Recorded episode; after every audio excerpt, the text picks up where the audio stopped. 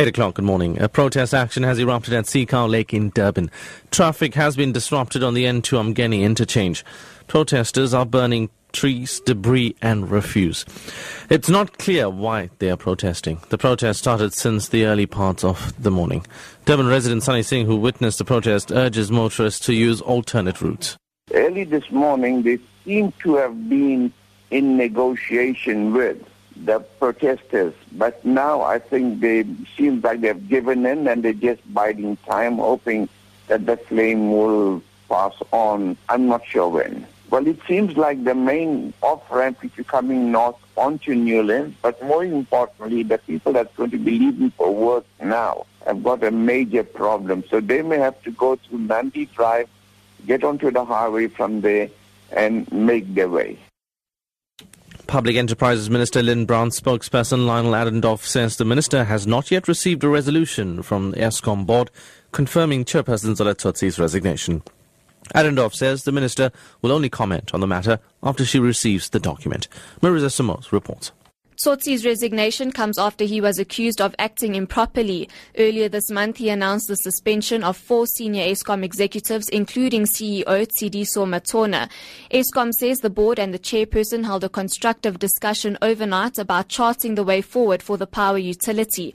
It says Tsotsi has resigned in the interest of the company and the country and has been done to allow the board to focus on the core issues that Eskom is facing. The Marikana Commission of Inquiry is ready to hand over its report to President Jacob Zuma. The report contains the findings of an inquiry into the August 2012 Marikana tragedy. 44 people, mostly Lonmin mine workers, were killed during a violent wage strike. 34 of them were shot and killed in a clash with the SAPS tactical response team. President Zuma established a commission in October 2012 to investigate the tragedy and the cause of the violent labor unrest at the mine's Rustenburg operations. Human rights activist Brenda Waddle to give the final report to the president on the respective parties. So what was the role that Lonmin played, the police played? Did they follow the standing orders? What was the role, if any, that was played by AMCU, by individuals, the National Union of Mine Workers? He can even recommend a further inquiry. He that certain people be prosecuted 10 Gauteng health officials, including two medical doctors, have been fired for faking their qualifications. The doctors submitted fraudulent degrees, while the other eight workers had falsified their matric certificates. The health department's Prince Hanka. We are unable to divulge names of the doctors because some of them have challenged the but what we are doing as a department, we are confident that we are going to uncover more of these cases as we proceed with the vetting and verification process. And finally, the Ugandan government says the U.S. has warned of a possible suicide bomber trying to enter the country. Uganda has been under threat because it is a key contributor to the African Union mission fighting Al Shabaab inside Somalia.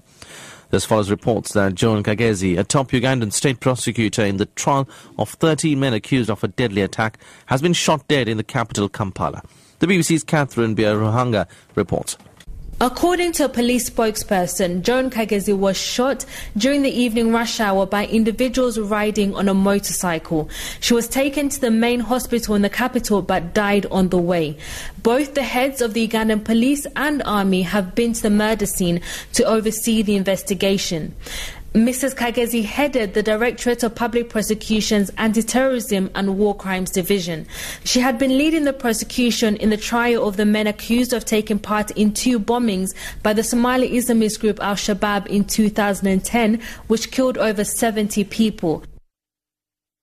Top story at 8. A protest action has erupted at Sea Cow Lake in Durban. Traffic has been disrupted on the N2 Umgeni interchange. Protesters are burning trees, debris and refuse. I'm Sareshen Pillay, back at 9. Any, uh